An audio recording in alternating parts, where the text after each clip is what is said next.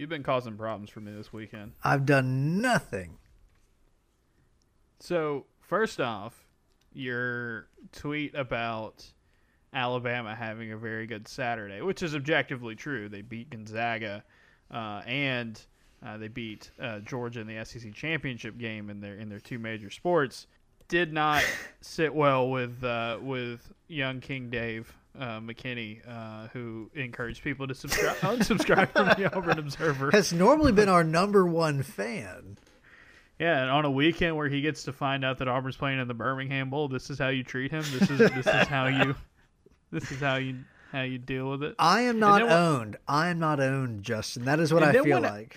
And then when I point out that like you know making a little joke, it's like, hey, you know Auburn, you Auburn fans, you wanted to play in Birmingham in December. You want to see those Tigers get back there in Birmingham. Not, I, I think only like a few people got what I was saying the first time because there were a lot of like real earnest replies being like, yeah, it's good that they're playing in Birmingham. It'll be right down the road. Like if you're gonna play in a bowl game, if you're gonna play in a bowl game, like, and I kind of get it. Like if you're not in the New Year Six, and I guess if you're not in the Citrus Bowl, like yes, technically there's a difference between playing in the Outback Bowl and playing in the Birmingham Bowl, but really not. And if you look at the SEC, the SEC just like pulled the map out in the in the in the uh, bowl uh, lineup and was like, "All right, here's what we're gonna do. Um, we're gonna try to make this as rig this as much as geography as How possible." How many people will buy tickets, and how many people in that area will watch the insurance commercials that we put on in between? Do you know what time that game is? I, I don't. Do I want to know? No, it is eleven There we o'clock go. Perfect. on the Tuesday Good. between Christmas and New Year's. Perfect. I love that. That's the thing that I'll stop what I'm doing. And so, like, if you're off of work that week, Good luck. you can go. And I know there's some um, there's some Birmingham natives that listen to this podcast that are going to go, and there's some people who are going to make the drive up from Auburn or you know from all over the the state or maybe uh, in the in the general southeastern area. Um, but man, that is one of the deadliest time slots I've ever seen for a bowl game. It's gonna Auburn's playing in one of those bowl games that like every year, whenever there's a bowl game going on at that time, like why are they playing a game right now? like it feels like that little that little dead spot, especially when you have like a clear cut. The weekends are uh, the holiday week, uh, you know, the holiday times this year. The way the calendar looks up, but yeah, the SEC sends Missouri to Texas, Perfect. uh, Florida to Tampa, Okay. uh, Auburn to Birmingham, yeah. Mississippi State to Memphis, which is not too far. It's it's it's it's a decent drive. Maybe you've crazy. watched the award-winning Blind Side and thought, "Wow, they really did a good service to all the people in that movie and how they were per- portrayed throughout the entirety of the film." They sent South Carolina to Charlotte to play North Carolina. Easy matchup there. Um, they sent Tennessee to Nashville. Easy. We love And then- Nashville, actually. Good spot. I know, you know, I was talking to someone at work recently, and they were deciding where it was the bachelor party was going to be, and they said, "I've heard Nashville's a big spot for the bachelorette, Bachelorette. parties," and I'm like, Yeah. you know what? This is true, Mhm. but you could still have a great time in Nashville, my friend. There's no need to be too worried about it. Uh, they sent LSU to Houston. And then they looked up and they were like, well, shoot, we have several bowl games in Florida and only one Florida team. So A&M's in Jacksonville, Arkansas's in Tampa, and Kentucky um, getting the big one, uh, Orlando, the one Auburn got last season. Wow, So, yeah, pretty good. Like, they heavy-handed. Kentucky's got some big shoes to fill. Yeah, and guess who they play? Uh, I Iowa. oh God, I guess I think Kentucky should be The over under for that game should be like 11. 19. um, but yeah, it was the SEC very heavy handed in, in where they put out their bowls th- this year. And I mean, Auburn the closest to it, like a lot of like who's the closest to these places, um, kind of bowl designations there. Uh, Ole Miss is in the Sugar Bowl, I believe. Wow. Yes, Ole Miss is playing uh, Baylor in the Sugar Bowl, which should be a pretty fun one. Um, so I uh, I don't know. I just had I just had to laugh at it. Because like Sunday morning is just the word you know around around the program was like yeah we're going to Birmingham Bowl. And then it was like came out a little later in the day. It's like Houston is going to be the opponent. And then I think Brett McMurphy finally like pulled the trigger on it in the afternoon. And the SEC they do it every year. They're like remember, guys, until someone officially announces it, it's not real. And McMurphy's like, man, screw y'all. I got, I got, I got this. Like he's over here just firing bullets on on it. Um, we we love to we love to act like uh, the bowl tradition is like this like sanctified thing that we can't can't touch. But yeah, Auburn's playing in Birmingham. Um, Painter does not seem very. You know what? with it? I'm. What are you gonna do? You're six and six. Are you gonna be picky? No, exactly. And so, Yeah. if anything, like we should, need we the should thank Overlord Sankey for giving us the opportunity to meet up with our friends in a generally like central location. Yeah. Um, I'll be interested to see how many of those friends actually show up on a Tuesday morning in, in, in Birmingham, Alabama. New stadium, though. You don't have to play at Legion Field. Although That's that's, sort of the appeal for me. It's like for a moment we get to pre- pretend like we're Alabama and we're using this other place as our home base, but then charging Uh, people neutral site. You get a beautiful view of uh, you get a beautiful view of the Top Golf over there by UAB. I guess that's the that's the landmark. I think I've seen Uh, at least a few people express an interest in simply being at Top Golf while the game is going on. if you get if you get high enough if if you get high enough at that point uh you might be able to just to kind of turn and, and watch it from there i don't know i don't know how all that works but Is Ben Wolk a good top top golf guy? he's a pretty good golfer Seems so i would imagine Seems like Top Golf would be up his alley. yeah look we will get into more of the game as we get closer to the game first of all we don't know who all is going to be playing for auburn specifically at quarterback um, just because of the the Finley injury, and they haven't had practices since then. So uh, it remains to be seen. Bryan Harsin didn't talk on on Sunday, and still an offensive coordinator search going on. We'll talk a little bit more about that shortly um, here in this podcast. But um, Houston, like early look at Houston, like they only played one team that's ranked all year, Cincinnati. Uh, shout out to the Bearcats for getting into the into the Final Four. Um, they've only played one Power Five team all year, and that was Texas Tech. Um, they only played three teams that finished with a winning record, and the splits between what they are on offense and defense in those games compared to the rest, which you, I mean, you, you can only play who's on your schedule, is pretty significant. Then again, we don't know kind of how Auburn is. Like one of the examples was, you know, I think it was Pablo on Twitter was saying like, "Wow, Houston's run defense is amazing," and it's like, well, Cincinnati and Texas Tech ran the ball really well against them. Um, but yes, they beat up on really bad competition. The problem is we don't really know of the way Auburn's running game's been this year. We don't know if that's good or bad necessarily. Like, what is that going to look like? Who's going to be out there? Um, I think the big thing is is they got to get the practices. They they absolutely have to get the practices, and um, we'll we'll see what all all comes up from that. But that Houston team won a lot of games. Um, this is going to be a you know this is going to be a game where Auburn has a chance to beat a team that's ranked in a bowl game. They haven't done that since the 2010 national title game, which I found pretty surprising. Um, you know, it, will be an opportunity. I think Harsin said it in his statement afterwards. It's like, man, we're we're focused on ending with a win and getting some momentum back, which is a good way to to view it. I, I should I would say for Auburn, but yeah. Um. Anyway, Birmingham for Christmas slash New Year's. You got it, Auburn fans. I know there were a number of you online that were petitioning for it, and you and, and you got your wish. Um, Painter, uh, you're not in Birmingham. Parts unknown is not Birmingham, so I think you're going to be watching it from the comfort of your own your own home. It's gonna be perfect.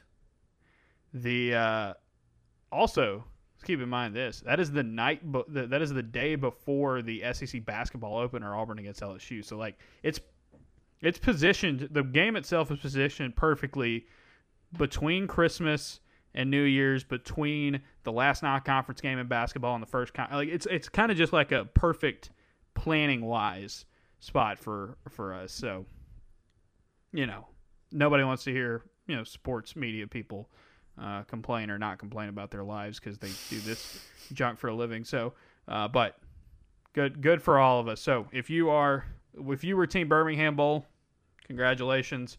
I'm gonna enjoy an easy bowl trip and a whole lot of basketball. How about that?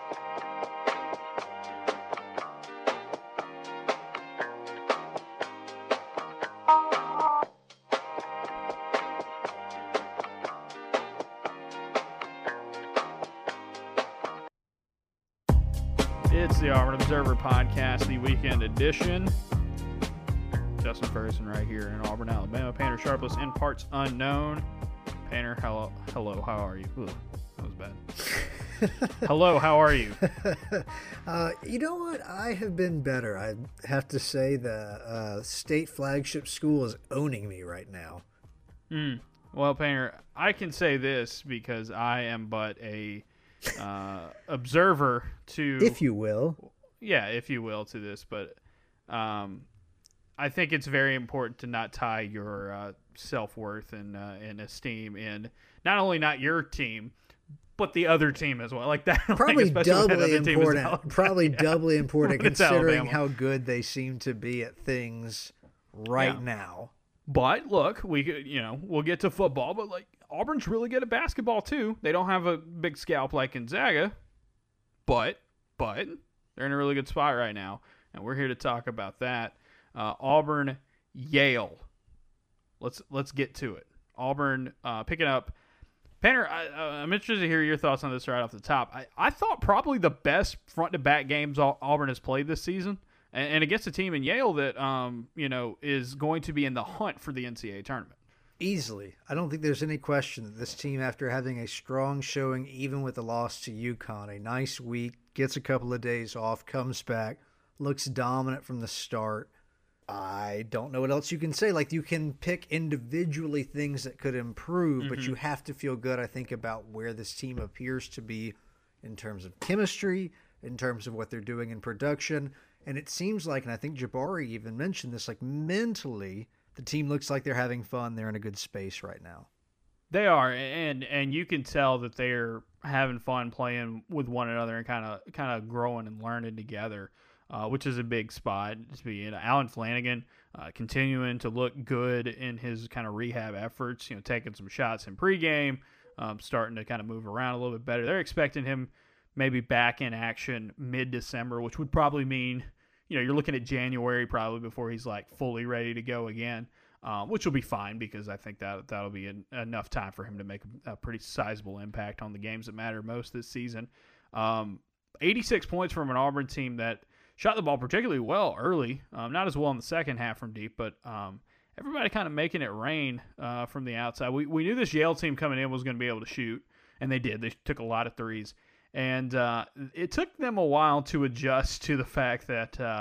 Hey, you should probably uh, you, you should probably not try to test Auburn on the inside. Um, the most blocks Auburn has had in a game under Bruce Pearl, even more so than that Georgia game last year. Um, they picked up uh, 14 in that game. Uh, in the beginning of the game, there was a stretch where Auburn had blocked pretty much every two point attempt that Yale had tried. Um, and this is a game Walker Kessler only played eight minutes. Uh, he had a lower leg issue, um, and, he, and he's been kind of nursing that for a while. Seemed to have aggravated it um, in this game. Didn't play at all in the second half. He had four blocks in eight minutes, but Dylan Cardwell and Stretch Akingbola getting an opportunity to play a little bit more in this game because of uh, Kessler's uh, uh, absence. Uh, both of them had three blocks as well. Uh, Devin Cambridge blocked a three. Um, there was just a lot of really good play up from from Auburn's defense, and it's like that's a team that if they run good stuff and like if you let them get those drive and kick opportunities or you know if you're not out at your tightest out on the perimeter they can make you pay. And so what auburn did is they pushed up on them they used zep and they used kd and they used wendell and they used devin and those and chris moore and those guys to kind of force them to dribble and force them to say you know what? You're not going to get those catch and shoot opportunities just frequent, as frequently. And so they would have to drive to the rim and you got trees down low not only with Kessler, but in this case, um, Cardwell and Akingbola. And man, shout out to Stretch. Stretch had an excellent second half on defense. This is a dude that coming into the season it was going to be hard to hit for him to find minutes just because he's not quite as, as the same offensive player as Dylan Cardwell is, who has been really good off the bench this year. Kessler obviously is going to command a lot of minutes. Jalen Williams is going to command some minutes at center because they want to play Jabari uh, a lot as well. So he's he's at the bottom of the pecking order. He's had several DNPs this season, um, but the opportunity comes, and you know what? Full credit to him, man. He took advantage, and I think Painter. That's another example of kind of the chemistry and the camaraderie on this team, where you have a guy at the end of the bench who isn't playing as much, And when he gets his opportunity to come into the game, he picks up right where he left off. As Bruce Pearl says all the time, you got to stay right and stay ready. And man, Stretch had several really good defensive plays there in the second half.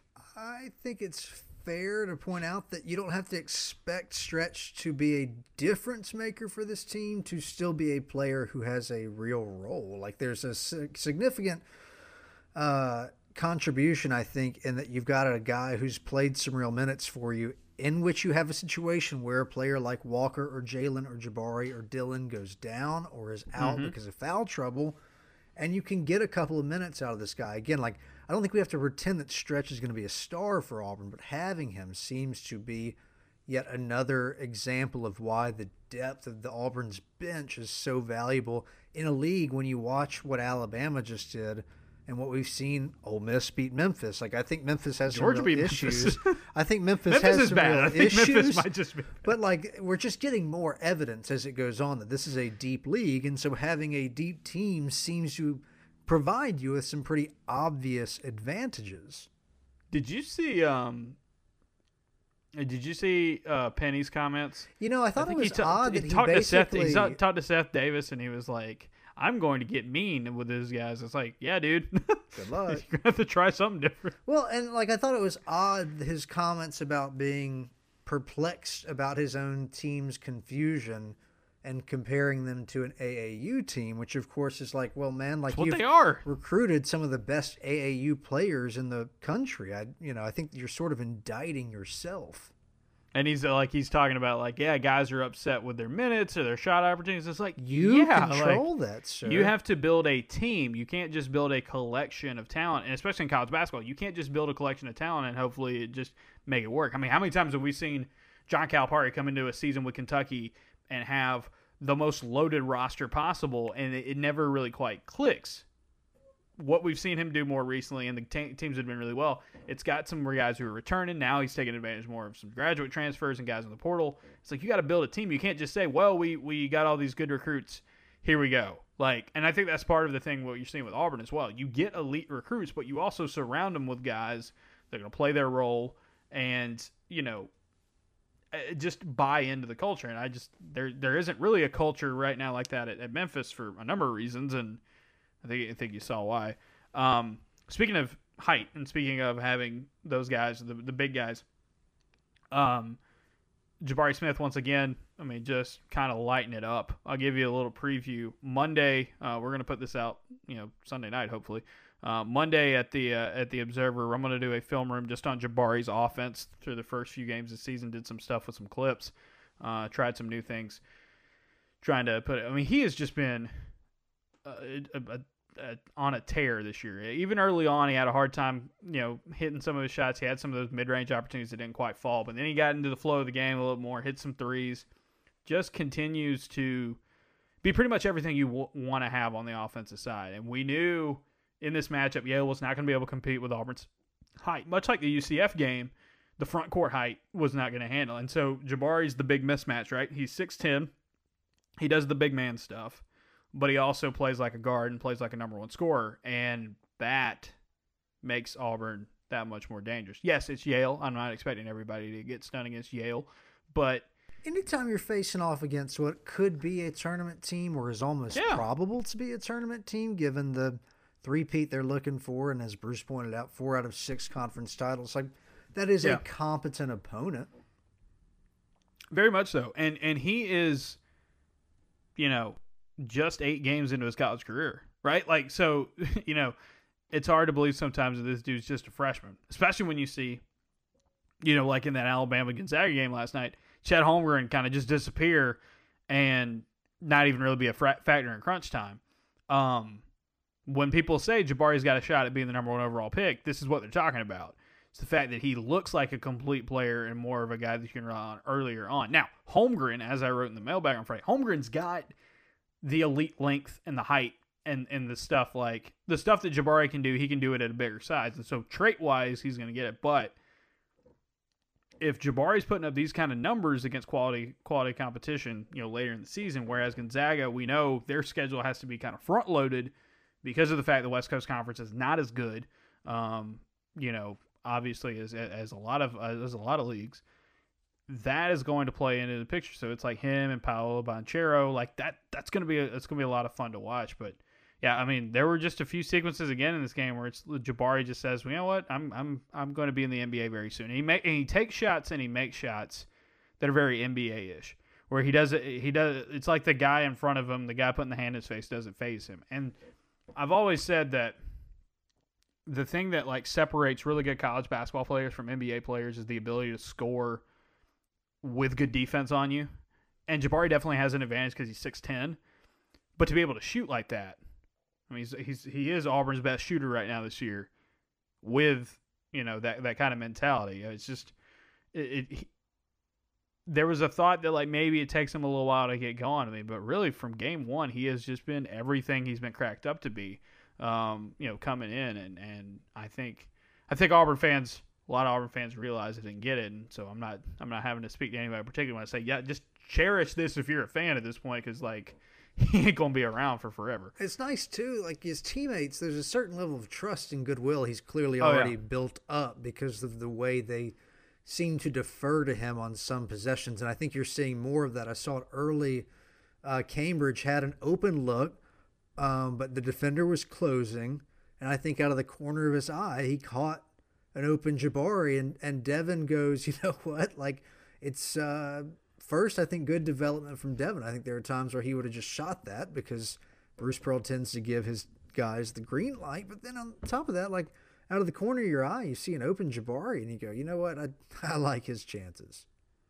Yeah, and and well, oh, I, I want to mention Devin here in a moment too, but uh, yeah, really, really impressive the way he's been able to kind of plug in and just there are stretches where yeah you can see kind of like click on for Auburn just like yeah that dude that dude probably should be touching the ball here or ah, that guy should probably be shooting it here on this possession um and Auburn players have done a really good job of kind of bringing him in there and and he's just a unique player because you know it's one thing to be a fourth guard to be a face up player at the four that's already in itself a matchup problem but to be 6'10 and to be a guy like you know who is got kind of an NBA ready game in terms of his confidence and his kind of wide bag of tricks when it comes to getting his own shot. That that just that that means that means so much. Like I said, we're gonna we're gonna do a film room on uh on Monday of, of Jabari. There's some really interesting numbers and kind of sequences there for him.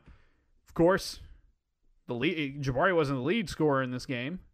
That was one KD Johnson once again. KD Johnson gets the wind knocked out of him early in the game. Said he had been feeling under the weather.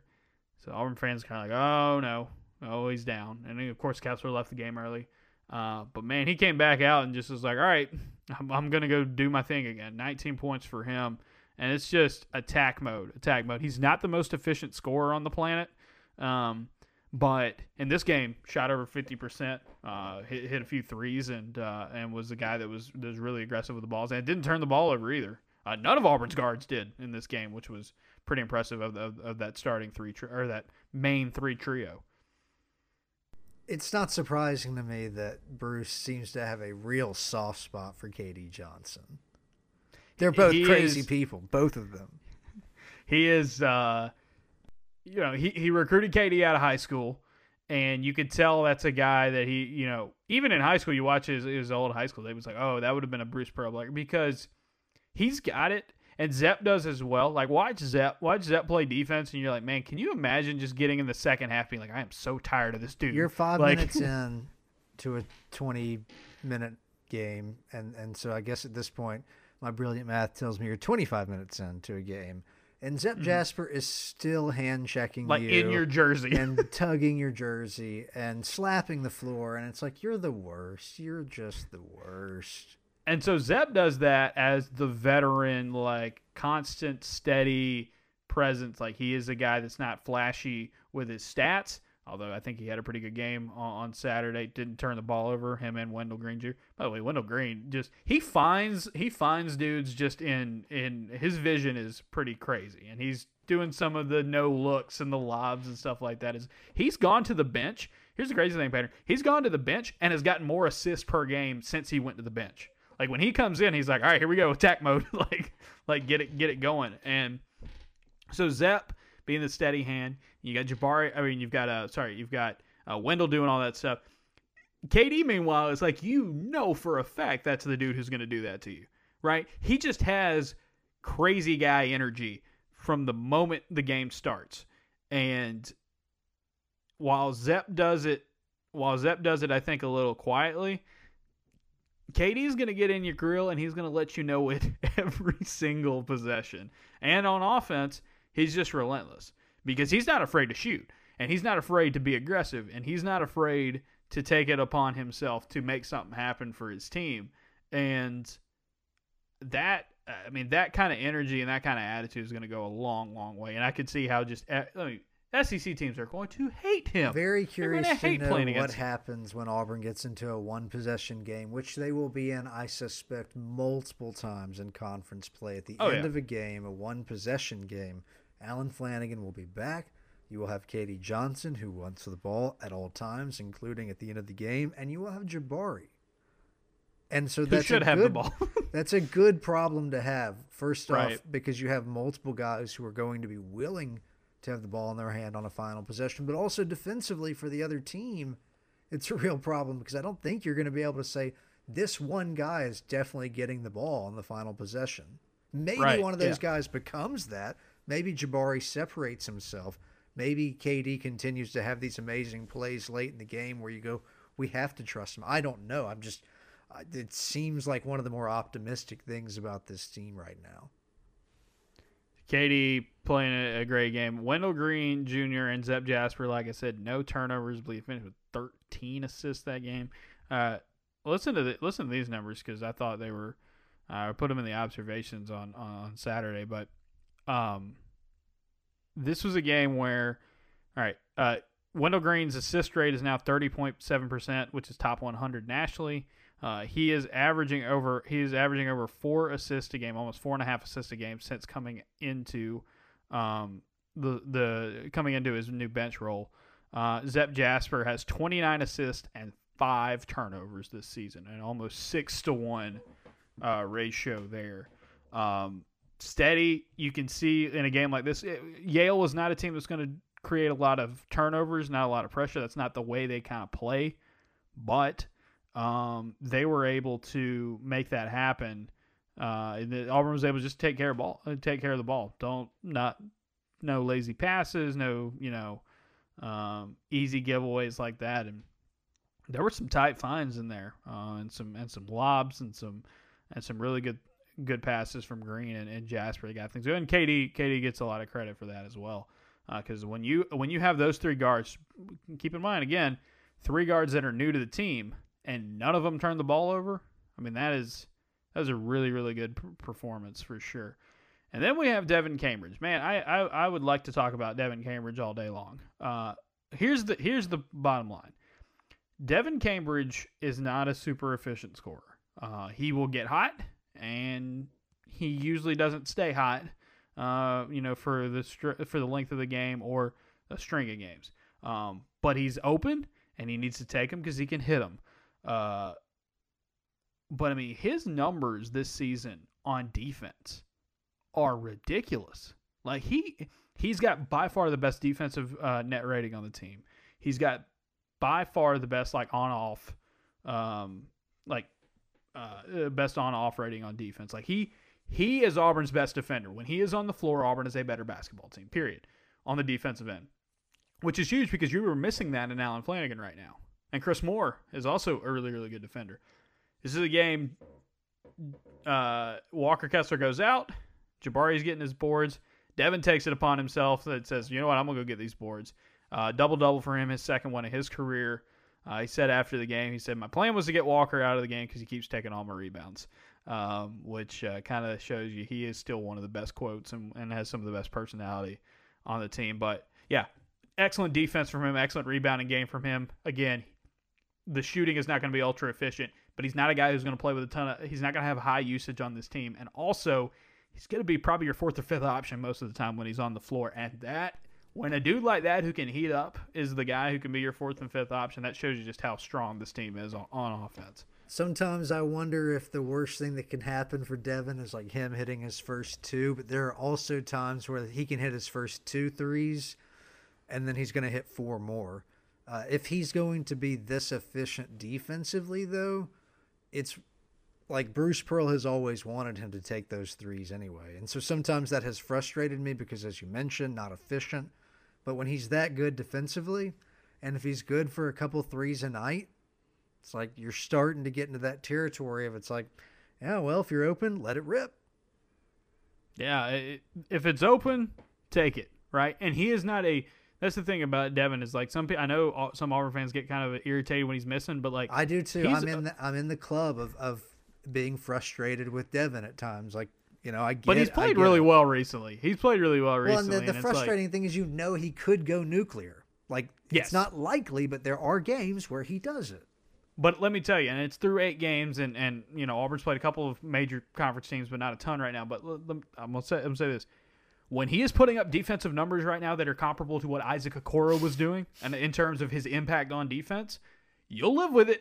you will live with that because his defense and his rebounding, two areas that Bruce Pearl really, really challenged him to get better at this this offseason, has really come through. Like Devin Cambridge get, should get a lot of credit for the progress he's made um, so far this season. And when Allen Flanagan comes back and is 100%, he's probably out of the starting lineup. But then you bring that dude off the bench. Okay, now you're talking about a completely different thing. And, and now you can get him playing some two more, him and Chris Moore. Like you start getting, uh, this is a team that gets even deeper. Um, you know, no shade towards Lior Berman, but those are probably minutes that aren't going to be quite as plentiful for him moving forward. But maybe still, like, then at the point you're talking about Auburn getting into double digits in rotation is like there's not very many teams that can match up with you like and that. Auburn's minimum, already minimum, top 50 in bench minutes, I think, this season. Right. It's like, you know, I don't think that I really count on Stretch being a factor for us, but if he can come in and help you out for a couple minutes, if Lior Berman yeah. has to come in for three or yep. four minutes, it's not nothing. It's not nothing when you get into nope. the round of 32 and you know, you got two or three guys in foul trouble, and somebody can come in just long enough to right. help you sort of right. right the ship. Right, and they and they stay locked in and they stay ready to go, uh, which is which is big. And, and I and, I know we're going to get in foul trouble in some games against some really really good competition in SEC play. Like there's just bound to yeah. be some games in the first five minutes where you're frustrated because a couple of starters are going to have multiple fouls if there's something I think with this Auburn team right now where you can say they can kind of improve is it's it's the foul game, and I'm not just saying like uh, they're committing a decent number of fouls with their defense, and that's you know part of the physical way they play, and some guys getting foul trouble. That's normal, but they're also not drawing as many fouls, right? And it's not like they're not trying. You know, Bruce Pearl saying we got to get the free throw line. Or Yale went to the line, even with the with the height disadvantage, they went to the line significantly more than Auburn did in this game, and not very many people get into the line routinely for Auburn. Um, and so that's that's something you're gonna have to do, right? You can't bank on college basketball officiating to be even or consistent. Like I know that, but that's one of the things that like if you want to see this team take the next level, is like they start winning the free throw war, they start you know winning the foul war. I think is is kind of the that's got to be the thing that takes them to the next. Because right now, defensively, they're playing excellent, and offensively, they're playing excellent. Um, I think KenPom right now, which is my go-to, but there's a number of KenPom's got him at 14th in the country, 18th in adjusted offensive efficiency, 22nd in defensive uh, adjusted defensive efficiency. Um, this is a balanced team. This is a deep team. This is a team that's looking like a really strong team. And again, against a, a schedule right now, Painter. I don't know if you know this. Um, Auburn has the 70 uh, is, is number 79 in strength of schedule according to KenPom right now of the games they played already. And so there is no Baylor or Gonzaga. We talked about this a while back. There's no Baylor and Gonzaga on this team on, on the schedule, but Morehead State went to the tournament. Yale's probably going to go to the tournament. Um, UCF's going to be, I think, at least in the fight to get into the into the NIT this year. Things fall their way in the in the American go on a little run. Maybe that's the case there. You would expect Loyola to be in the tournament. You would expect Syracuse to be in the hunt, even though they're not as quite as good as they were supposed to be this year. You would expect UConn uh, to be in the tournament. They look really, really good uh, right now, early in the early in the season. Um, and they've only lost once, and they've kind of blown blown the doors off of the last couple of. Well, they actually they actually scraped by Maryland Eastern Shore. Now I say it, but they they beat uh they beat Grambling State pretty badly uh, yesterday.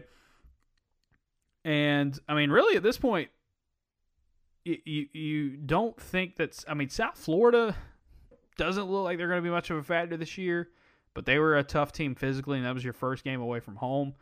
And then Louisiana Monroe is probably not going to be much of a factor in the Sun Belt, but you never know. You got Nebraska coming up, and then North Alabama, St. Louis, Murray State. The final four non-conference games for Auburn, you know, with the exception of Oklahoma in the in the SEC Big 12 Challenge.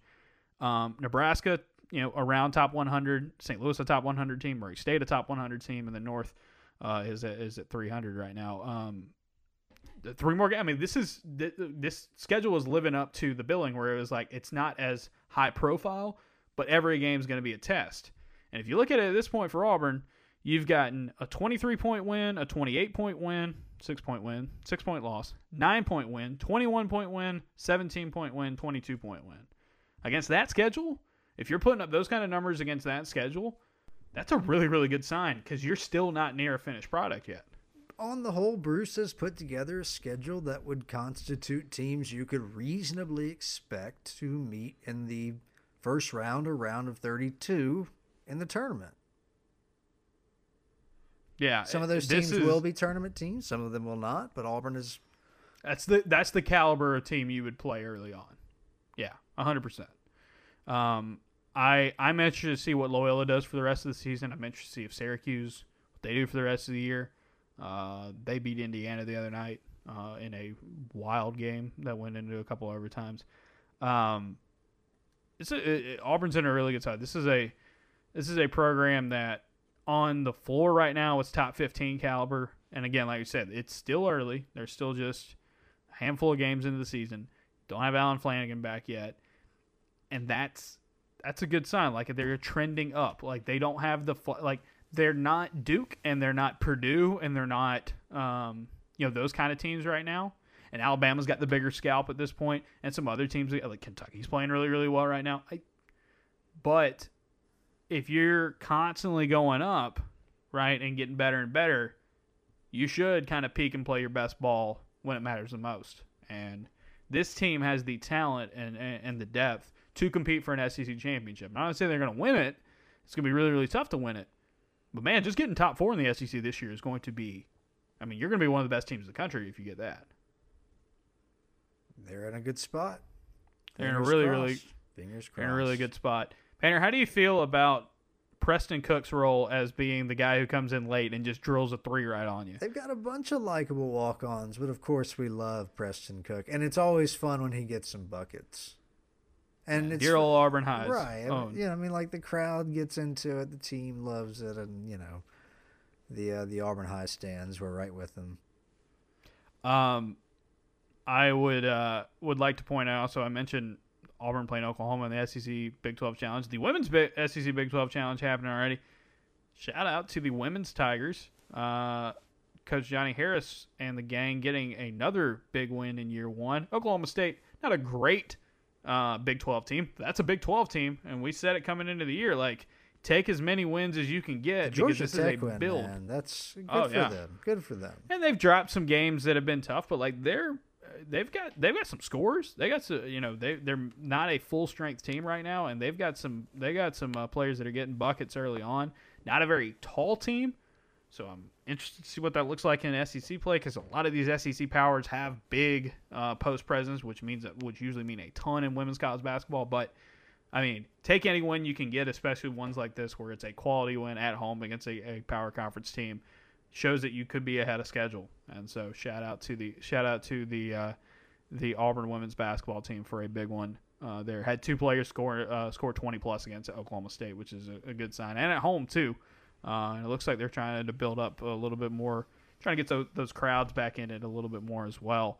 Um, speaking of crowds, um, seem to be seem to be several thousand people watching Suni Lee and the Auburn gymnastics uh, team in their preview meet. That that gets going here uh, in the near future. So uh, like I said in the mailbag on uh, on Friday, um, football team not doing so hot. Obviously, this year was a disappointing year one, but between basketball and a lot of the a lot of the women's sports, I know we don't cover baseball and we don't cover a lot of these ones we just mentioned here, but um, there's optimism about the baseball team this year. So uh, Auburn fans, don't stay down. Don't stay. Don't stay too too down. Don't let Alabama ruin your life like it like it's ruined Painter's life, or or anyone who's mad at him on, on, on the internet. All right. We will switch over to football here shortly. Before we do that, Painter, let's let the folks at home know how they can continue to help us out here at the Auburn Observer. The numbers are going up. You guys are supplying the demand, which we love so much. Thank you for sharing yep. the gospel. But you know what you can do also 20 seconds of rating, reviewing, subscribing. Mash the subscribe button. Write a little word or two down. You know what? We love it when you rate and review and subscribe. Yes, and it's so easy. Um, if you're listening to this podcast on an Apple device, just take that out, go to the podcast app, bottom right corner, tap the little search button, type in the Auburn Observer, click the Auburn Observer, scroll down to rating the reviews, give us five stars, say something nice about Painter in it, and we will read your review. For those of you who listen on other podcast apps, we don't know how you can review. If there's a way to review on your app, that would be nice. But Apple, they you know they're called podcasts for a reason because they kind of run the world here. Um, so that really really helps us out a ton. Um, if you don't have an Apple device, take somebody's, um, but give it back to them, or at least like pretend to ask at some point. Painter, we've got some uh, reviews to to read. You ready to go? Oh yeah. Here we go. This one is from Sanford the Tiger. Says Auburn High loves Painter. Five stars. I love listening to the Auburn Observer on the way to Auburn High. Shout out Painter.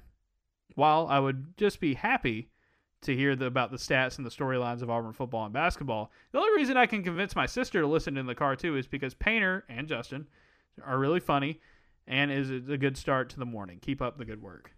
Painter, I'm glad you're bringing the humor on this podcast. You are the bright shining light even when you're even when you're down in the dumps like like this weekend. This weekend i was a ray of shun, sunshine sunshine. Shun, shun, shun, there we go. Talking talking talking you'll appreciate this podcast review as well this was one is from uh, nick marshall was robbed two goats I have known both of these ex- exemplary gentlemen for many years. Having unfettered access to Painter's special brain is a great joy in my life. Been an Auburn fan for decades, and this is the only Auburn pod I listen to. Cheers, Kings. Shout out to that brave reviewer.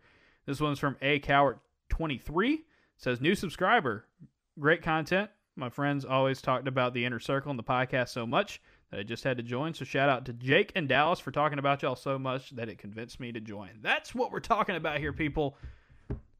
Word of mouth. You guys are our biggest asset. You guys are the whole reason that this happens. You guys are the whole reason we do this and you guys are the best way that people sign up. So not only are you rating and reviewing the subscribing the podcast, but some of you would like to join the Auburn Observer. You get the bonus podcast once a week. You also get all the access to our stories, our newsletters, auburnobserver.com, $60 a month or $60 a year if you're a member of the Inner Circle as well. As I said previous podcast, it's Christmas. As Painter always says, Christmas is just around the corner. It's the it's Christmas season, and uh, we're in a giving mood. So here's what here's what we're doing. If you give a gift subscription to the Observer, you get a free month of your on your subscription. So take advantage of it. Just let me know. Shoot me an email. Fire off a tweet to me. We'll look it up. We'll get you set up. But here's the thing: every gift subscription you give to the Observer, you get a free month. Right? If you get one, I'll tack on a free month to your subscription. If you get three, you get three months. If you do twelve, I'll give you a whole year for free. Um, that's what we're doing this time of year. So appreciate it, everybody uh, joining up. Like you said, $60 a month, sixty dollars a year. More and more people continuing to to join uh, uh, the inner circle, and uh, yeah, you get another podcast like this once a week, and you get all of our stories. And it's gonna be a busy time, not only with all the stuff going on with football right now, but Auburn basketball. Every game, um, we've got you covered. We've got we've got you covered there. Painter. We also have to talk about our good friends, the good brand, homefieldapparel.com big, big weekend for home field apparel. Um, if you are a fan of uh, the Tulane Green Wave, you're going to get some joggers with the Angry Wave. Everybody loves our, our beloved boy, the Angry Wave. But look, it's getting late. We talk about how the Auburn Observer is a great last minute gift for any Auburn fan in your life. All you gotta do is get an email and, and you know quick little quick little credit card payment. That's all it takes. Supply chains, you know, uh, allegedly down. Things aren't going so great right now for that. So you need to jump on it as soon as possible, and you need to jump on what Home Field Apparel's got for you because they have been getting stuff out super super quick. But you can't play around too long. We're less than three weeks away from Christmas. Uh, HomeFieldApparel.com is your place for the most comfortable collegiate apparel on planet Earth. Painter, we're believers in the good brand.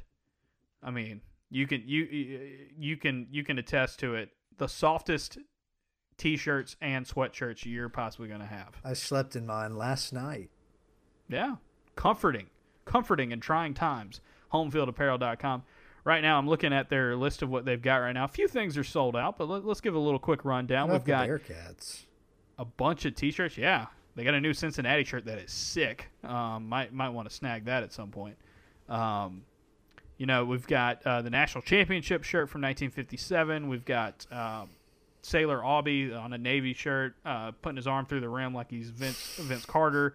We've got Painter's uh, Twitter avatar on a on a on a T-shirt.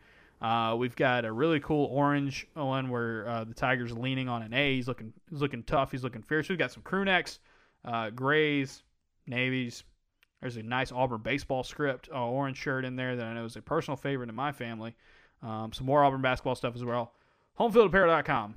Uh, if you go there, type in the promo code Observer, you get 15% off your first order. You missed out on the holiday sale, but we can still get you 15% off if it is your first time at Homefield Apparel. And it's not just Auburn, any school uh, that is really important to you. There's a good chance that uh, Homefield is in uh, is is in their collection. And like you said, Cincinnati, man, that cool that cool new Cincinnati shirt. Shout out to the Bearcats. Everybody's happy. Uh, Homefield's got big news Saturday season three coming up here um, next month, and let me tell you, it's gonna be it's gonna be a lot of fun. So there's always new stuff at HomefieldApparel.com, and they are a supporter of this internet podcast and our newsletter. So uh, we appreciate Connor and all the squad up in Indianapolis. So HomefieldApparel.com, 15% off your first order if you use the promo code Observer.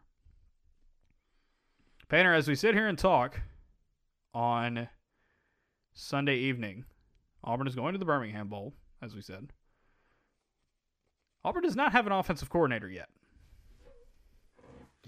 So, here's what we know about the situation. For most of last week, the name that was linked to Auburn the strongest was Zach Hill. Zach Hill is the offensive coordinator at Arizona State. He was Bryan Harsin's offensive coordinator at Boise State uh, from 20, well, it was 2017 to 2019. Had a couple really good offenses there under Harsin. He has been at Arizona State in 2020. Arizona State put up some big numbers in a four-game Pac-12 season. Uh, this year, a little bit of a step back, but um, pretty good yards per play numbers. If you look at, you know, we'll probably do a deeper dive in the future if he is he does end up being the guy, but um, pretty good yards per play numbers. Not as much in scoring. It's a team that turned the ball over a lot and was penalized a decent bit as well, which hindered them. But um, definitely has familiarity with Bryan Harsin. Definitely has familiarity with this type of offense. So what's the issue? Um, it's been reported uh, by a couple places at this point, um, and something that I can also uh, confirm is that Zach Hill, um, one of the things that people have thought this might have been going a little longer than expected is uh, there's compliance here um, because Arizona State is under NCAA uh, trouble at this point uh, for some violations that have occurred under the Herm Edwards era. Um, and so Auburn's doing their uh, Auburn's doing their due diligence. That is how it has been described to me at this point. So um, if I were a betting man, I would bet on Zach Hill being Auburn's offensive coordinator in the near future. But the longer this goes on, more time goes on, there's always things for the change. Remember, nobody really expected Bryan Harsin to be the hire until it happened. Um, so can definitely see that happening elsewhere. So we'll see if it's Zach Hill. There's some other guys that have been floated around. The uh, offense coordinator Western Kentucky um, Zach Kittley. uh, man, they put up an insane year of offense this year. Came short against UTSA, meet meet, uh, in the uh, Conference USA uh, championship game. Um, also, kind of like an air raid team, so that was an interesting fit. People have talked about Jeff Grimes. People have talked about um, a, uh, a, potential situation where Andy Ludwig, uh, Utah, by the way, Pac-12 champion Utah, uh, Oregon did not want any of the smoke from. Wasn't from that the, the least surprising thing you've seen? They d- like going into that game, it was just like, you know what, Oregon should win, but I won't be surprised when they don't. Yeah, it's it's it's pretty crazy. And meanwhile, it looks like Mario Cristobal is going to go to Miami. Manny them Diaz not, is still the yeah, coach. them not firing him first is just cruel. And I know think it was I think it was I think it was uh, Ross Dellenger who who reported on Sunday. It's like okay, so here's the situation. Um, he's trying to figure out if he's going to come, uh, uh, as in uh, Cristobal, he's trying to figure out if he's going to come uh, to Miami or stay at Oregon. If he does, that's the hire. And then uh, if not, they're going to retain Manny Diaz, which I don't know if it's so public like this. Is like, man, aren't you just the lamest duck? No pun intended of the world. Like, if, if a guy, if a guy's like, yeah, they m- moved heaven and earth to bring this guy back in, um, and then when he said no, they're going to keep me anyway. Um, I mean, he's getting friends And they don't have a- right now. He is the fallback. and they don't have an AD right now. It's a mess. I mean, really, they are trying to give Auburn a run for just airing all their dirty laundry. Yeah, uh, it's uh, it's chaotic. It's wild. It's hilarious, Um, and they may end up with a really good coach when it's all said and done. maybe. It'll be way there's- more entertaining if they don't. Yeah, right. Um, our buddy Alex Kirshner tweeting on, on Sunday evening. He said, A Cristobal to Miami move would be the blockbuster of the year most coaching carousels. This week, it's quaint. I'm actually bored. it's kind of crazy how we think about it, though. When you have Brian Kelly going to LSU from Notre Dame, when you have Lincoln Riley staging the biggest, like, jump uh, to uh, to to USC and taking all of Oklahoma's recruits with him. That part has like- been very funny. Oh my goodness. It's like it was like it was well orchestrated. You know, shout out to USC because they probably just went in and said, "Hey, let's hire the best coach uh, possible." But USC, like USC at this point, I I wouldn't be surprised if they would have walked in uh, to you know when they were saying, "All right, who's going to be our next head coach? Who's going to be who's going to be the guy that's going to be our, our our man moving forward at USC?" I wouldn't have been surprised at all if USC just pulled up the like the the recruiting rankings. Like, all right, who's recruited California the best this year? Ah, Oklahoma. Well, maybe we could get him. like, it was such a good move, and so, uh, but this Cristobal stuff is wild, and like, again, no AD. Manny Diaz is. We're we're we're off on tangents now at this point, but Clemson. Apparently, uh, apparently that Brent Venables is is going to be the guy at Someone Oklahoma. finally got him out of there. And man, I mean, talk about waiting for a spot. yeah, he's smart. Uh, There's so many coaches that jump right away, and I'm thinking, why don't you wait one more year? And this guy's like the you know far end of that, where he's like, I waited six more years, but he Yeah. finally did find a job, and he gets like, Oklahoma out of All it. right, like you waited, good call. Kirby Smart, same thing. Clemson's AD might be the guy at Miami now. Uh, like Someone, Clemson's someone gonna- was commenting Clemson's going to get really interesting here, really quickly. Yeah, someone was making comments about how like the uh, Clemson AD that could end up at Miami likes to build things, and I thought that was just a funny way of phrasing things. They were like, "He's out of things to build at Clemson." Yeah, it's Clemson's about to be in a really interesting spot moving forward. But anyway, so that's the that's the situation going on right now with Auburn. Um, Zach Hill seems to be kind of the leader. Um, things can still change. It's not not confirmed yet, but um, it seems like if if everything kind of gets you know all the I's are dotted and all the T's are crossed. Um, I it might be welcome the recruiting violations.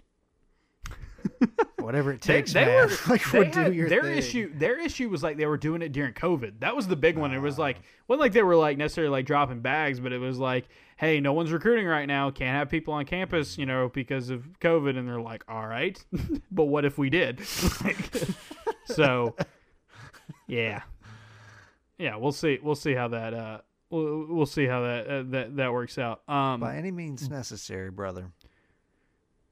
We'll see also what happens in terms of who's going to play in this bowl game uh, for Auburn and who's not. Uh, any more transfer portal leanings? Seems like the Bo Nix um, saga, and, and calling it a saga is, I think, kind of unfair to him because like he's just and really like what it's just like all right, I'm uh, he's going to make his decision, and I don't think he's going to make a decision until Auburn has its offensive coordinator in place. Uh, but uh, I think Bo Nix watch is still ongoing. Um, like I said on the on the premium podcast on Thursday, I think it could go. I think it really could go either way. Um, it seems like seems like it hasn't been settled yet, and of course, there's a lot changing about this program and this roster. Um, and so I would I would be interested to see what Nix does. But Have you heard If I were anything bet- about Tank Bigsby? It hasn't been mentioned. There's absolutely nothing to. But like, from everything you know, does he seem to be a happy part of this team? We'll see. We'll see. I, there hasn't been any smoke yet. I mean, like, obviously, if he ends up going into the portal at any point, Georgia's going to be the one everybody points to. right. Georgia's kind of in the playoff right now. Like, you know, Georgia's got Georgia's got a pretty crowded plate at the moment. They're busy. Yeah.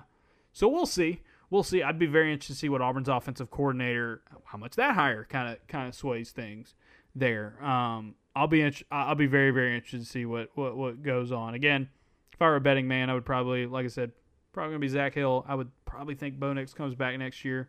We'll see about Tank as well. I think there's a lot a lot between now and then because you got to keep in mind also like there are several months left for anybody like Nix or Bigsby or anybody else on Auburn's team to make a decision, right? Like they could leave at any point. point, and Auburn could bring in guys at any point before the before really next fall camp. Um, so gotta gotta be a little bit patient, kind of play the long game a little bit here. So, um, I know some Auburn fans are kind of. I don't know if upset's the right word, but like, man, hey, what's what's taking it so long with with your offensive coordinator You hire? are owned right now. That is what you're thinking. Um, and I just a couple of things here. Uh, number one, number one, um, I think a lot of people like, especially with like Hill or some of these other guys, have said like, "What about recruiting?" My thing is, if you're an offense coordinator, prior, like recruiting's important, but priority one for an offense coordinator is not recruiting. Like, you want to have that in your bag, but also like, let's be very let's be very clear cut here if Auburn's offensive coordinator, whoever it is next year, doesn't help improve this offense, he's probably not going to have much time to recruit at Auburn, right? Like that's we, we just saw this with with with uh, with Mike Bobo in the offense coordinator job here. Um, secondly, there are people who, whenever a name comes out or anybody comes on the market, it's kind of like with the Dan Mullen thing, even though that never really made any sense and wasn't no fit. Joe Brady getting fired by the Carolina Panthers. Man, did anybody stock drop drop harder than that guy? Man was getting interviewed for head coaching jobs. I and now he's getting stand with fired at the Lonnie. I do not want him to go to Alabama, Alabama. whenever somebody inevitably decides, you know, that Bill O'Brien guy, we should give him another chance, which someone will do. Uh, he had a pretty good Saturday. Yeah, you know what? Fine. I, I'm not even going to get into it. It's not my problem. I'm just saying, I think we know what the Bill O'Brien head coach thing looks like. Yeah, we have a pretty good idea. We have a pretty uh, good idea. But you know what? like. You're right. All right, you you win that point. Alabama is still good. my thing my, my thing here my thing here about it with the offensive coordinator hires is like I understand and uh, Auburn fans want a national search and they want all the best candidates to be in the mix. I get it. Like that's that's what you want to be when you're in that program. But very important to note, people have to have reciprocal interest, right? And so when we look at Jeff Grimes or we look at a guy like Andy Ludwig or if we look at a guy like you know several other ones got to keep in mind where they're coming from. If a guy like Jeff Grimes or a guy like Andy Ludwig or even a guy uh, like a Joe Brady, like Brady's thing, by the way, if you're worried about recruiting, Joe Brady doesn't seem to be really high on that, um, which is part of the reason why he got back into the NFL. But like, take a Jeff Grimes for example, right? Would be a great hire for Auburn. He's the one I thought would be, you know, if I had to put together a list of candidates, he would be the top one for me. Just won the Big 12 title with Baylor, um, you know, finalist at uh, for the Broyles Award also um, did an excellent job as Auburn's offensive line coach, comparatively speaking to what they've done recently at, at the position. A lot of ties that makes a lot of sense, but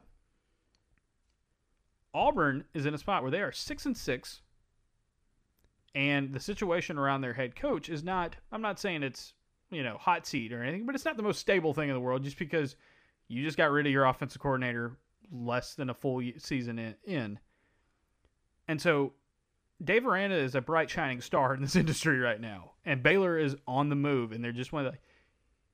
Auburn's got a lot of money. It's a bigger program than Baylor, right? I, I get all that, but there's got to be interest in that. Like Auburn, whoever takes the offensive coordinator job at Auburn is not stepping into the easiest situation in the world, and where they're at right now might be more favorable.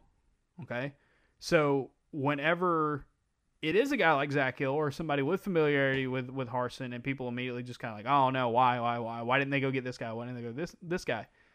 You know, you guys know this, but like, there's got to be reciprocal interest, and Auburn is not in a position right now where they can just snap their fingers and get whoever they want, right? They never are in that position, but I think also in this spot they're in a different. They're it's a little different than most. So patience, I think, is key. And also the other thing is this like, what do we say every time there's a coaching hire? Maybe, maybe.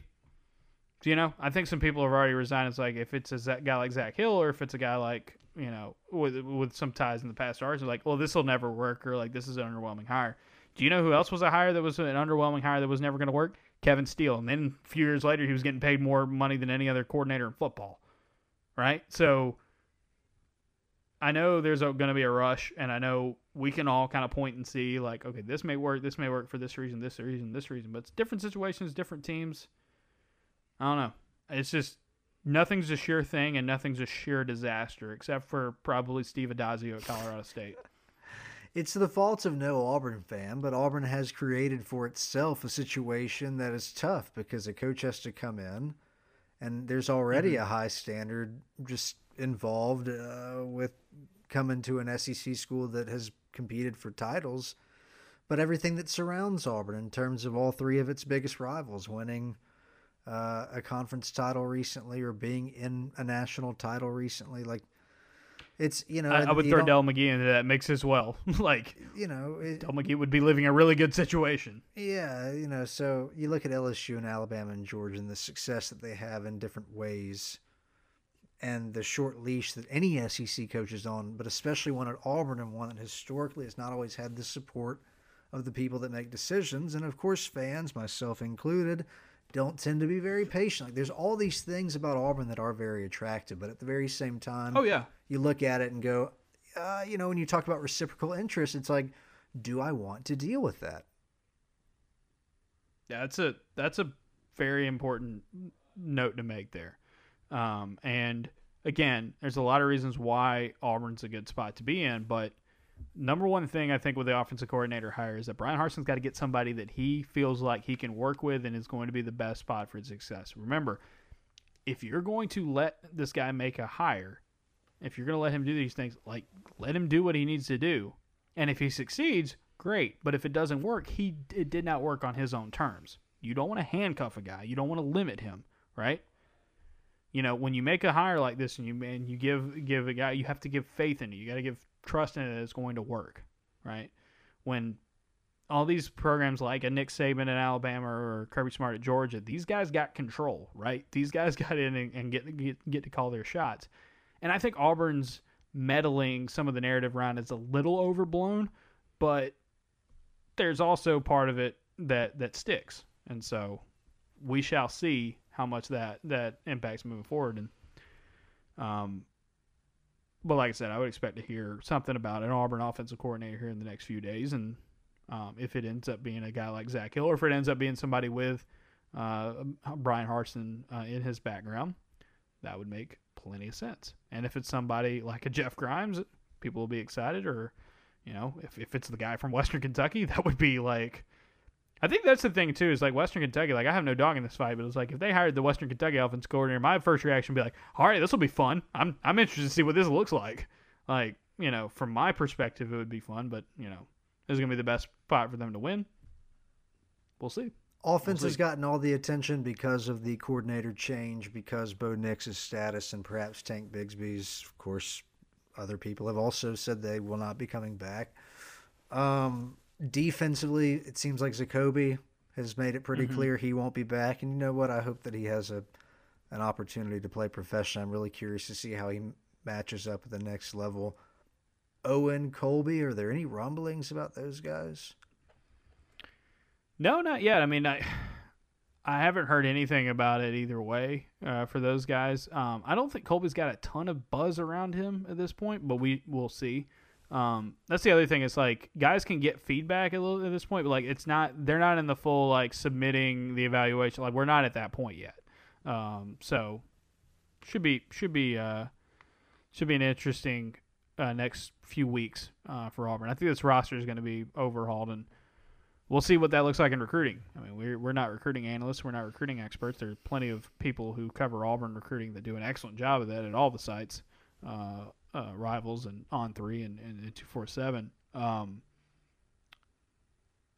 there's growing kind of momentum right now and belief that Auburn's going to be able to flip some guys down the stretch, have a decent finish. Like not top 15, top 10 class, obviously, but like kind of like what they did last year is like, hey, get back in the top 20, hit well in the portal, and see you know if you can hit 2023 even harder because I think that's going to be the real defining year for this this recruiting class moving forward. So we shall see. We shall see.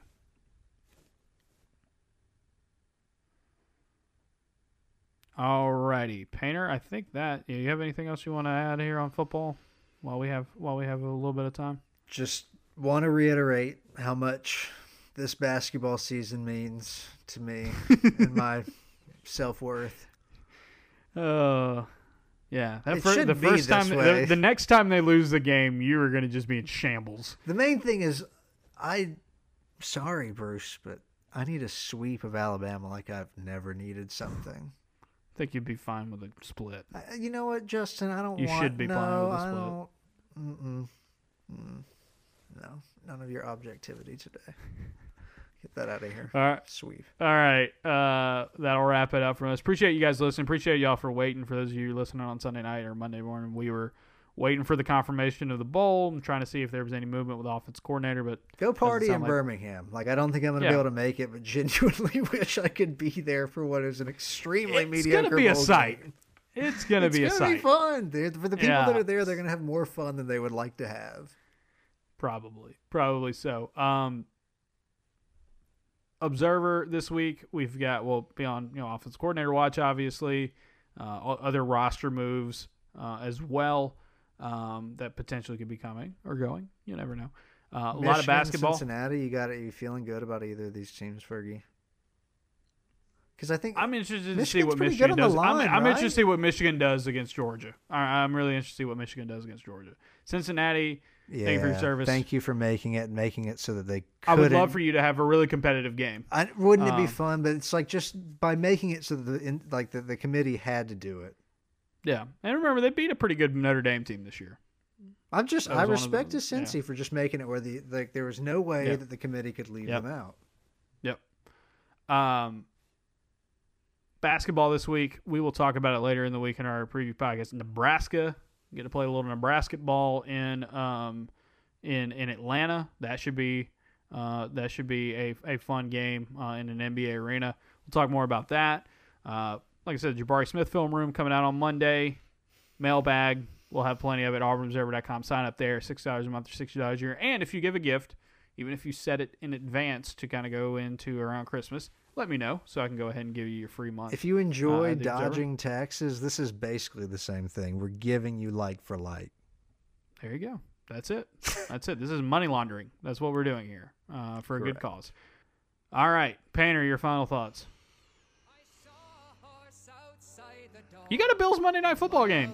Stefon Diggs.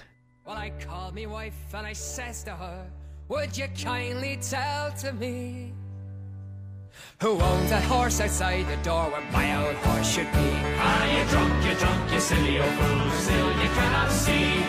That's a lovely soul that me mother sent to me. Well,